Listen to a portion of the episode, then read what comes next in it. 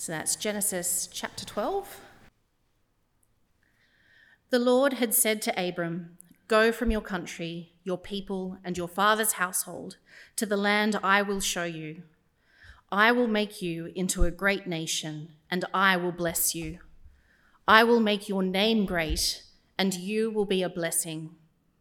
I will bless those who bless you, and whoever curses you, I will curse. And all peoples on earth will be blessed through you." So Abram went as the Lord had told him, and Lot went with him. Abram was 75 years old when he set out from Haran. He took his wife Sarai, his nephew Lot, all the possessions they had accumulated, and the people they had acquired in Haran, and they set out for the land of Canaan, and they arrived there. Abram travelled through the land as far as the site of the great tree of Moreh at Shechem. At that time, the Canaanites were in the land. The Lord appeared to Abram and said, "To your offspring I will give this land." So he built an altar there to the Lord, who had appeared to him. From there he went on toward the hills east of Bethel and pitched his tent, with Bethel on the west and Ai on the east. There he built an altar to the Lord and called on the name of the Lord. Then Abram set out and continued toward the Negev. We'll continue reading from Genesis chapter 15, from verse 1.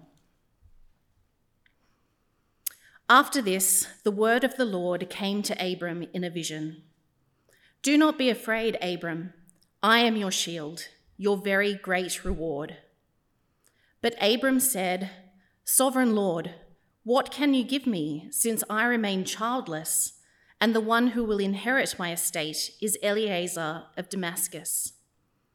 And Abram said, "You have given me no children, so a servant in my household will be my heir." Then the word of the Lord came to him, "This man will not be your heir, but a son who is your own flesh and blood will be your heir." He took him outside and said, "Look up at the sky and count the stars, if indeed you can count them." Then he said to him, "So shall your offspring be." Abram believed the Lord, and he credited it to him as righteousness. He also said to him, "I am the Lord, who brought you out of Ur of the Chaldeans to give you this land to take possession of it." But Abram said, "Sovereign Lord, how can I know that I will gain possession of it?" So the Lord said to him, "Bring me a heifer, a goat, and a ram, each 3 years old, along with a dove and a young pigeon." Abram brought all these to him, cut them in two, and arranged the halves opposite each other. The birds, however, he did not cut in half. Then birds of prey came down on the carcasses, but Abram drove them away. As the sun was setting, Abram fell into a deep sleep, and a thick and dreadful darkness came over him. Then the Lord said to him, "Know for certain that for 400 years your descendants will be strangers in a country not their own, and that they will be enslaved and mistreated there. But I will punish the nation they serve as slaves, and afterward they will come out with great possessions. You, however, will go to your ancestors in peace and be buried at a good old age. In the 4th generation, your descendants will come back here, for the sin of the Amorites has not yet reached its full measure." When the sun had set and darkness had fallen, a smoking fire pot with a blazing torch appeared and passed between the pieces. On that day, the Lord made a covenant with Abram and said, "To your descendants I give this land, from the Wadi of Egypt to the great river, the Euphrates, the land of the Kenites, Kenizzites, Kadmonites, Hittites, Perizzites, Rephaites, Amorites, Canaanites, Girgashites, and Jebusites." This is the word of the Lord. Thanks be to God. Did you hear that? Abraham was fully persuaded that God had power to do what he had promised. Love that verse. Abraham was fully convinced, was fully persuaded that what God had promised, God would do. God could do the impossible. D.L. Moody says this: God never made a promise that was too good to be true. God never made a promise that was too good to be true. And I hope you know, friends, that our God has made you so many promises in his word. If you know your Bibles, there's over 3,000 promises of God. Let me be clear, God has not promised you, blue skies and an easy life. God never promised you perfect health and abundant wealth and rich relationships. God has never promised you peace without pain or sun without the rain. God doesn't promise you all that stuff. But here's just a few things that God has promised you. If you're here tonight as a believer in Jesus Christ, here are some of the things that God has promised you. He has promised you salvation, yes? He has promised you that everybody who calls on the name of the Lord will be saved. That's the promise of God. If you're trusting in Jesus, you have full salvation. He's promised you all these spiritual blessings in Christ. Ephesians chapter 1, that you are chosen, adopted, loved, restored, redeemed. He's promised you his Holy Spirit. He has promised you that if you put your trust in Christ, the Spirit of God dwells in you. The Spirit of truth, the Spirit of wisdom, the Spirit who guides and directs and gifts and assures. He's promised you that. He has promised you sanctification. 2 Corinthians 3, that we are being transformed more and more into the likeness of Christ. So he's promised you salvation, sanctification, his Spirit, spiritual blessings. He's promised you strength. His word says that he is your strength and your refuge. When you are weak, he is strong. He's promised you that. He's promised you his presence. I love this truth. Isaiah 41, fear not, for I am with you. Jesus said, I will not leave you. I will not forsake you.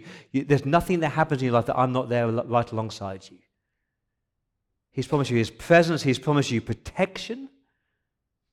Exodus 14, that the Lord will fight for you. He will not tempt you beyond which you can bear. He's promised you provision, Philippians 4, that God will supply all your needs, not your wants, but your needs, according to his riches in Christ. He's promised you his peace, a peace that passes understanding. He's promised you his comfort. Comfort my people. Or Psalm 23, the Lord is my shepherd, and his rod and his staff, they comfort me. He's promised you completion, that he who began a good work will completed. He will hold you. He will take you to glory. He's promised you his love, that nothing can separate you from the love of God in Christ Jesus, Romans chapter 8. That's just a few of God's promises to you. Salvation, the Spirit, sanctification, spiritual blessings, strength, presence, protection, provision, peace, comfort, completion, love. Isn't that extraordinary? All these amazing promises that God has made to you if you're a Christian. And God never made a promise that was too good to be true. And so our question tonight is, what do you do with God's promises? What does God expect you to do with all these incredible promises that he's made you? You're supposed just to know them up here. Maybe underline them in your Bible or circle them. Pop down to Koorong and buy a nice picture or a painting with a Bible verse, a promise on, and put it on your fridge and look at it regularly. Is that it? Here's what God asks you to do with his promises. Here's our big idea for today. Standing in the promises of God, or standing on the promises of God. The word standing means that you don't just believe them, but you live them. You are fully persuaded of them. that you conduct your everyday life being persuaded that God will not fail you and all those promises are true for you, and that changes the way that you live. There's a story of a man who was traveling, and he came to the Mississippi River, an old story. And in those days, there were no bridges over the river, and the only way across the river was to swim or to take a boat. But on this particular day, the river was completely frozen over, covered in ice. But the man wasn't sure whether the ice was thick enough to hold his weight. So he refused to stand on the ice. And he got down on his hands and knees, and he's crawling and creeping over the ice in fear and uncertainty and always questioning, will this hold him? Will this hold him? And suddenly he hears this noise, and he sees this horse and cart. That shows you how old the story is. This horse and cart with excess baggage loaded up to the hilt. And the driver of this horse and cart comes straight up to the river and crosses straight over the river. No anxiety, no fear, no uncertainty, fully persuaded that the ice was thick enough to take all that weight. Now that is standing on the promises of God. That you don't live each day creeping and crawling and uncertain. Will God do what he said he's going to do? Will God fail me? But you are certain and secure and fully persuaded that every one of God's promises are true for you. That's what we're looking at today, standing in these promises. And can I say, if you're living your Christian life on your hands and knees, if you're living each day in fear, in anxiety, with insecurities about whether God is going to come through, you're missing out. Your Christian life is exhausting. It's a bit sad, because God wants you to live this life where he's certain and sure, fully persuaded that our God will keep every one of his promises. So tonight we're going to meet a man called Abraham. Open your Bibles to Genesis chapter 12. We're going to spend time in Genesis 12 and 15 tonight. And God zeroes in one man who did stand firm in God's promises. His name was Abram. The name Abraham, it means exalted father. Exalted father. And it was quite an unfortunate name, because Abraham had no children. He was childless. Can you imagine that embarrassment where you meet a new person? Hi, what's your name? My name's Abraham. That's a beautiful name, exalted father. Oh, how many kids do you have? Oh, none. And so Abraham had an unfortunate name, and he came from a messed up family. We learn from chapter 11 that he had a difficult childhood. His younger brother Haran died when he was young, and he came from a place called Ur in southern Iraq. It was a great commercial idol-worshipping city. And so God singles out this messed up man with a family tragedy from a messed up city with lots of baggage. And he calls him, verse 1, the Lord said to Abraham, go, leave your family, leave your country, leave your people, leave your father's household. Just get up and leave everything familiar with you. Get up and go. Just trust me. Got 2 points tonight. The first is longer. And number one, God gives his promises. God gives his promises. That I hope you know that you don't make promises to God, but God makes promises to you. Please don't live your life making all these promises to God. Just believe in the promises that God has made to you. 5 times in verses 2 and 3, we see 2 words which could be life-transforming for you. God says, I will. I will. I will make you into a great nation. I will bless you. I will make your name great. I will bless you. I will. I will. I will. He says, Abraham, I understand you're a pagan idolater who's had family tragedy and you can't have kids, but I will, I will, I will, I will do this for you. Not you will, but I will. And that is the foundation of faith, isn't it? Not what we do for God, but what God has done for us. Not what we promise to do for God, but what God has promised to do for us. I hope you realize that the Christian life is less about what you promise to do for God and more about what God has promised to do for you. Now, God gives Abraham 4 extraordinary promises. Verse 1, he promises a land. He says, go to the land I will show you. This extraordinary vast land, the promised land, that's 300 square miles in an area. Modern day Israel and Lebanon and Jordan and much of Syria. But notice in verse 1 that Abraham does not know where he's going. God doesn't tell him the name of the land at this point. There's no GPSs in those days. You're just told just to go to the land that I will show you. It's like when an Uber driver turns up and says, where do you want to go? And you say, oh, I don't really know. God will tell me where to go. And I was thinking this week, like, life can be like that. Often God says, come on, I'm going to take on a journey. I'm not going to show you the destination, but just come with me and just trust me. So God promised a land and a nation, verse 2, I will make you into a great nation. Now God is either sadistic, he's either got a massive sense of humour, or he's going to keep his promise. It is crazy because he takes a 75-year-old man who's married to a woman who can't have children. And he promises a nation will come from this one man, a great nation from a man who can't have one child. Seemed impossible. But you know it happened. You know that he did have a child called Isaac, and Isaac had Jacob, and Jacob had Joseph, etc., etc. And I love that because God delights in coming through with the seemingly impossible. So God promised a land, a nation, a name, verse 2, I will make your name great. And God did that because all three major religions, Judaism, Islam, and Christianity, all traced their spiritual heritage back to the one man, Abraham. A land, a nation, a name, and blessing. Verse 2, I will bless you, Abraham. Not blessed with an easy life, but bless you with my presence, my provision, my protection, my peace.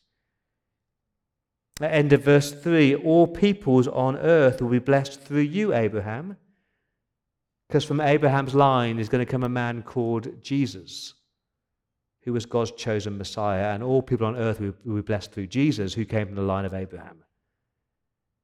So these are God's promises in Genesis 12, a land, a nation, a name, a blessing, and they're big promises, outrageous promises, and at times seemingly impossible promises.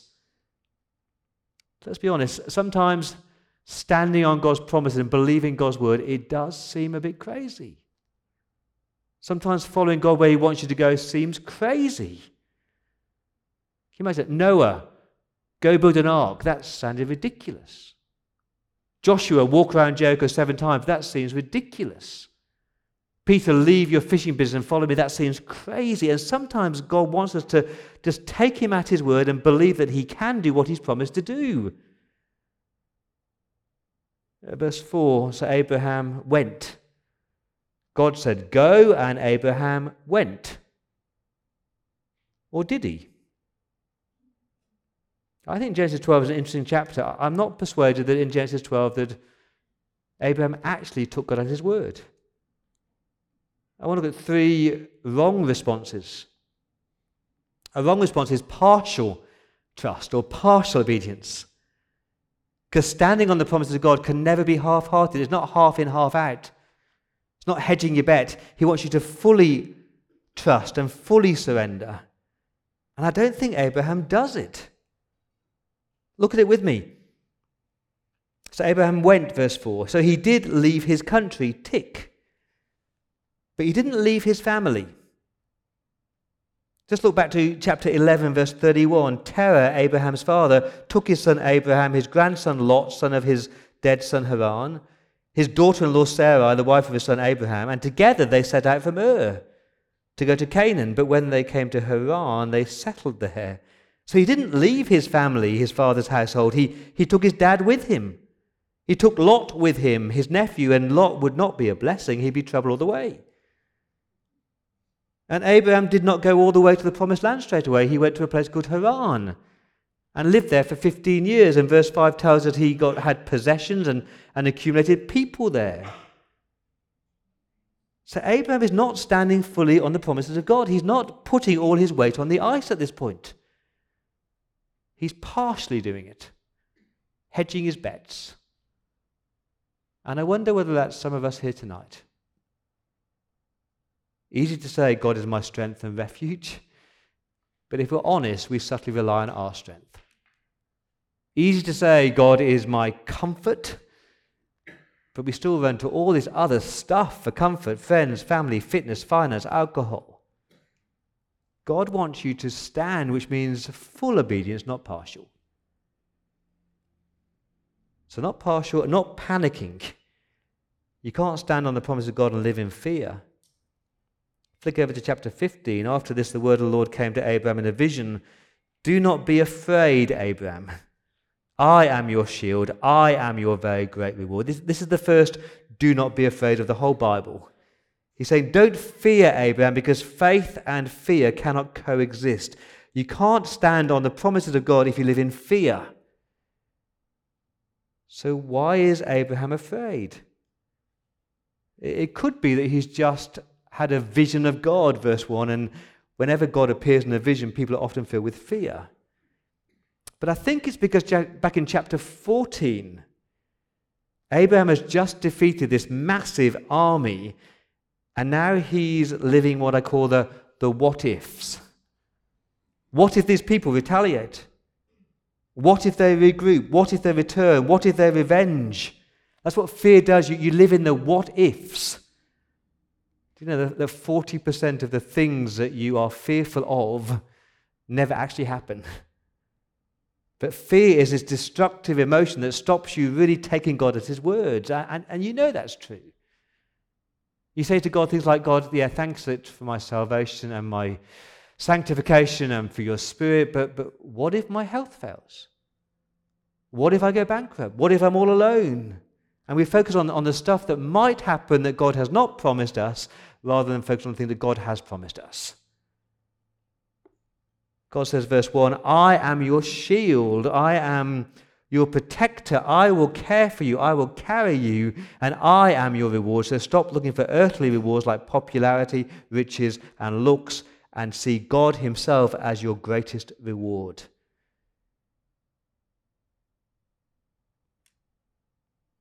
So, not panicking, not partial obedience, and no perplexity. That's a wrong response. Standing on the promise doesn't mean that you have to know all the answers. I love 15 verse 2. Abram says, God, sovereign God. So he claims to believe that God is in control of all things. Sovereign Lord, he says. What can you give me since I remain childless? And the one who will inherit my estate is Eliezer of Damascus. Abram said, you've given me no children, God.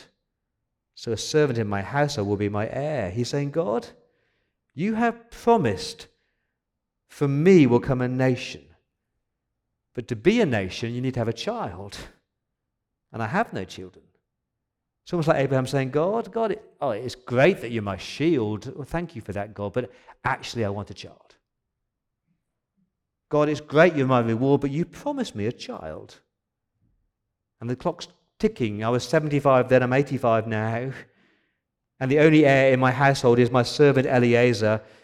God, it's great that you prospered me materially. I have a household slave. I have wealth. But you know what? I want that child that you have promised me. Do you ever find talking yourself to God like that? Sometimes God's promises sound amazing. They sound wonderful. But sometimes they sound like empty, pious platitudes. God's provision, God's protection, God's peace, God's comfort. They sound great. But what about reality? In chapter 17, Abraham says to God, God, you told me, God, that you were going to give me a child. And now I'm 99 years old and my wife is 90 and we've been waiting for 25 years. And God says,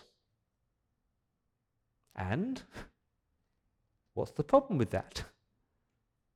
Do you think I can't do what I said I'm going to do? Nothing's impossible with God. Do you believe that nothing is impossible with God? Here's a moment of confession. I shared this last week as well. I have to admit, I find it easy to quote promises and much harder to live by them. I shared last week that 2 weeks ago, I was meeting with a member of church, just a pastoral visit, and struggling with something, and she said, "Oh, that's impossible." I said, "No, nothing is impossible with God. Nothing is impossible with God." And she texted me to say, "Thank you for that encouragement. I do believe that."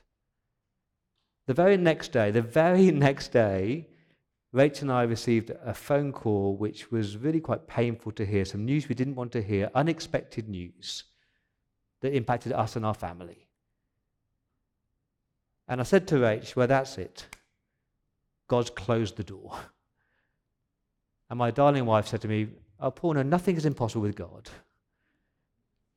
And to be honest, I wanted to say, "Be quiet, shut up." And the verse I just quoted the day before, I was now being forced to live by. Did I really believe it? Would I live by it? And that's difficult, isn't it? It's painful sometimes. But she was right. Our God can do the impossible. So God gives these promises, and he doesn't want partial obedience or panic or perplexion. He wants us to stand firm and believe. He says in verse 4, "The word of the Lord came to Abraham, 'This man Eliezer, your household servant, he will not be your heir, but a son, a child who is your own flesh and blood.'" So he clarifies that this child, this son is going to come from Abraham and Sarah. He will be your heir. So God doesn't say to Abraham, "How many times do I have to tell you, Abraham?" And he doesn't say, "Okay, Abraham, let me explain to you why it's taking me so long to keep my promises." God doesn't say, "This is what I've been doing behind the scenes, Abraham. This is the reason why you're waiting for so long." God doesn't do that. And I know that we would love God to do that. We'd love God to tell us exactly what he is doing and all the twists and turns, but he doesn't do that. And I think that's a good thing, because we don't stand on explanations, we stand on promises. It's like when you go to the doctors and you've got this piercing pain in your gut, and what you don't want is an explanation as to how that pain might have started and what blood vessels are being ruptured at this moment. You want the doctor just to say, "This is what is wrong, and I can guarantee in 2 days' time you'll feel much, much better." That's what you want to promise. And God affirms his promise in verse 4. "This man is not your heir. You will have a child. I'll keep my promise," he says. And verse 5, "He took Abraham outside and said, 'Look up at the sky. Look at the stars. Count the stars, the billions of stars. That's how many children and grandchildren and great-grandchildren are going to come from your name.'" And I love that. It's like the stars are God's signature to Abraham that he will keep his promise. So here's what I do when I'm struggling to really believe God's promises. I wander down to Balmoral Beach or Freshwater Beach, and I grab a bunch of sand, because that promises that the descendants of Abraham will be as numerous as the sands on the seashore. That finds me great comfort. Or I look at the stars and say, "Well, God did it to Abraham, he could do it for me." I see a rainbow and I say, "God keeps his promises." So the problem's not down with God, it's down to us remembering and believing. And 15 verse 6 is the key verse, because Abraham is no longer partially believing, but fully believing. 15 verse 6, "Abraham believed the Lord." Look at that verse. It's not "believed in the Lord," it's "believed the Lord." Because it's perfectly possible to believe in the Lord, but not really believe the Lord. He believed the Lord, he trusted the Lord, he was fully persuaded that God could do this. And God credited to him as righteousness. Abraham had faith, trust. He lent his whole weight on God. Hebrews 11 unpacks that for us on the screen. By faith, by trust, by standing in the promises, Abraham, when called to go to a place he would later receive as his inheritance, obeyed and went, even though he didn't know where he was going. By faith or by trust, he made his home in the promised land. Like a stranger in a foreign country, he lived in tents, as did Isaac and Jacob, who were heirs with him of the same promise. For Abraham was looking forward to the city with foundations whose architect and builder is God, the one who makes the promises. By faith, verse 11, even Sarah, who was past childbearing age, was enabled to bear children because she considered God faithful who had made the promise. And so from this one man, Abraham, and he as good as dead, came descendants as numerous as stars in the sky. I love Abraham's story because God keeps asking him to do crazy things. God says, I'm going to send you out. And then Abraham says, where? He says, I'm not going to tell you, just go. I'll give you a land. Where? I'm not going to tell you, just do it. I'll give you a child. How? Not going to tell you, just do it. Is this model of faith, the father of faith who takes God at his word. In verse 7, God says, I am the Lord. Why does God feel the need to introduce himself? I think it's like that parent with a child. He's saying, Abraham, look in my eyes. I am the Lord. I want you to know who I am and what I am able to do. I do love you and I will do it. But Abraham says, verse 8, Sovereign Lord, how can I know? How can I know? And God doesn't say, how dare you, Abraham? How dare you doubt? Because Abraham just wants confirmation or clarification. And that's what we really want, isn't it? Confirmation or clarification, a guarantee. And that's our second point, and more briefly, God guarantees his promises. God not only gives promises, but he guarantees them for us. Verse 9 is a really bizarre verse. The Lord said to Abraham, bring me a heifer, a goat, and a ram, each 3 years old, along with a dove and a young pigeon. Abraham brought all these to him, cut them in two, and arranged the halves opposite each other. What is going on? Friends, this is how contracts were made in those days. So for us today, if we make a contract with another person, you might just shake your hand and say, no, I'm going to keep my side of the bargain. Except we don't, because we're lower North Shore, so we hire lawyers, and lawyers write an agreement or a contract, and you sign the agreement, you sign the contract. So I'm committed to this. I did a great wedding here on Friday for Robin and Noah, and in every wedding, the couple stand there, and they make verbal promises. You know, I will love you in sickness and in health, for richer, for poorer, for better, for worse. But verbal contracts are easy to say, aren't they? And so in every wedding, it's not just the verbal agreement, but you have a written agreement. And so they sign a certificate, a legal certificate. The bride signs, the groom signs, two witnesses signs, and I sign, because the signed contract is basically saying, if I break my side of the bargain, there's going to be consequences. That's how we do contracts today. In biblical times, there were no signed contracts. They enacted the contract. And that's what's happening here in verse 9. They take two animals and they cut the animals in half because blood is shed, because this is a solemn oath, a solemn agreement. And they put one half on one side and one half on the other side, and they create an aisle like we've got tonight.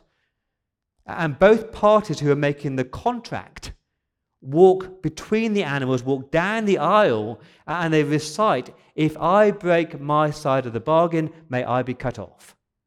If I do the wrong thing in this contract, may I suffer like these animals have suffered. That's what happened in biblical times. And so Abraham is prepared here to make a contract with God. And then he waits. And he waits. Verse 11, the birds come down because they're waiting a long time. Verse 12, the sun was setting. Abraham fell into a deep sleep, just like Adam in Genesis chapter 2. And a thick and dreadful darkness came over him. Not just physical darkness, but spiritual darkness, because he's waiting for God. He's waiting for God. He's waiting for God. He's waiting for God to turn up. I was thinking this week, we often wait for God. We in our own mind think, this would be the perfect time for God to provide. This would be the perfect place for God to protect. But our God doesn't work according to our time for him. Sometimes God makes us wait and wait and wait and wait. And sometimes God takes into darkness, so we press more into him. But he reminds Abraham in verses 13 to 16, he knows exactly what's going to happen. Of course he does, he's God. But verse 17 is the key verse. When the sun had set and darkness had fallen, a smoking firepot with a blazing torch appeared and passed between the pieces. Because God turns up. The smoking firepot, the blazing torch, is a picture of God's presence. Exactly the same word is used when God appeared on Mount Sinai. The same word is used when God appeared at the burning bush with Moses. The same word is used when God leads his people by the fire by night and the cloud by day. The same word is used of the Shekinah glory of God's presence in the tabernacle and the temple, because God turns up. A smoking firepot with a blazing torch turns up. God appeared. Now this is the key verse, verse 17. And God passed between the pieces. Just God. God alone. God by himself walked through the pieces. Understand this, grasp this. It's incredible, because in every human contract, both parties have to walk through. But Abraham never walked through. Abraham did nothing. It's God who walks through by himself. And on that day, verse 18, the Lord not made a contract, he made a covenant. He made a covenant with Abraham, a covenant that cannot be broken. And God is shouting, I will keep my promise. I cannot break my promise. These promises are guaranteed to you, Abraham. And I hope you understand that. No matter what Abraham did or didn't do, God would keep his promise. No matter what Israel did or didn't do, God would keep his promise. No matter what we do or don't do, God will keep his promise. Because that is the gospel, isn't it? Remember, centuries later, darkness came over the whole land again. Darkness was a symbol of God's anger, God's wrath on that first Good Friday. Darkness came on the land, and Jesus cried out, my God, why have you forsaken me? And what he's saying there is, God, why is your anger being poured out on me when it should be poured out on Paul Dale or Amy Smith or Betsy Rogers, whatever your name is? Your anger should be poured onto you rather than Jesus Christ. And God did not walk through pieces of an animal sacrifice. God walked through the bloodied, broken body of his own son, Jesus Christ. And Jesus said, it is finished, it's complete, it is done. You are fully forgiven, fully saved, and that is guaranteed. That is the gospel. And every single one of God's promises find their yes in Jesus Christ. And we're told that Abraham believed God and it was credited to him as righteousness. And that verse is picked up in Romans 4, Galatians 3, James 2. It's the key verse that you are made right with God, not by what you do, but what God has done for you and what God has promised you and guaranteed you in the person of Jesus Christ. And if you're here tonight saying, well, how can I know? We just sung, I'm a child of God. Yes, I am, but how can I know I'm a child of God? Well, you know, because your salvation is not dependent on you. You're not co-contributors, bit of you, bit of God. God saw you. God chased you. God chose you. God paid for all your sins, and God will keep you for glory. It's not down to you. How do I know, you say? Oh, I think the salvation one's easy to know. What's more difficult is the other promises of God's protection and God's provision and God's presence and God's comfort. How do you know that? I'll finish with this, Hebrews 6, verse 13. When God made his promise to Abraham, since there was no one greater for him to swear by, he swore by himself, saying, I, God, will bless you, and I, God, will give you many descendants. So after waiting patiently, because God often makes us wait for years after years after years, Abraham received what was promised. And we have this hope as an anchor for our soul. So your anchor in life is not what you do or not how you look or not who your friends are, because those things are just sinking sand. They are just like water that will never hold you firm. The anchor for your soul is that God has seen you and God has loved you, and the person of Jesus Christ, he's called you his child, and he's made you over 3,000 promises, and every single one of them is yes in Jesus. How can you know? Stop having a pity party and look to Jesus. God says, not about you, it's all about me. And I hope you know that you are caught up in those Abrahamic promises, because you, if you're a Christian, are part of a great nation. Not the nation of Israel, but the nation of God's people, God's church, God's chosen ones, God's family. And that you are heading to a great land, not the land of Canaan, but a land called heaven, an inheritance that can never perish, never fail, that's being kept in heaven for you. And that you are being blessed, not with prosperity and not with constant happiness, but you're being blessed with salvation and the Spirit and his presence and his protection and his peace, all those blessings. And every single one of them is yes in the person of Jesus Christ. So I hope you know Jesus.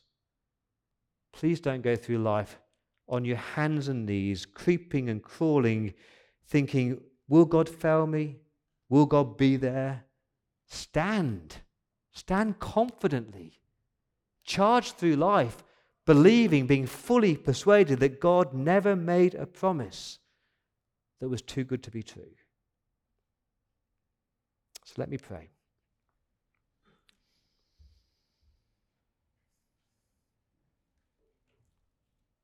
Father, we thank you that you are faithful to all your promises. We thank you, Father, that these are not empty words, but these are truths for us to hold on to. Help us, Lord, to stand in these promises, to boldly go through life, believing them, living them. Each day of our life, may we trust that you are present, that you are good, that you are loving and kind. And thank you, Father, that every one of your promises does find its yes in our Saviour, our friend, our Master, our King, the Lord Jesus Christ, in whose name we pray.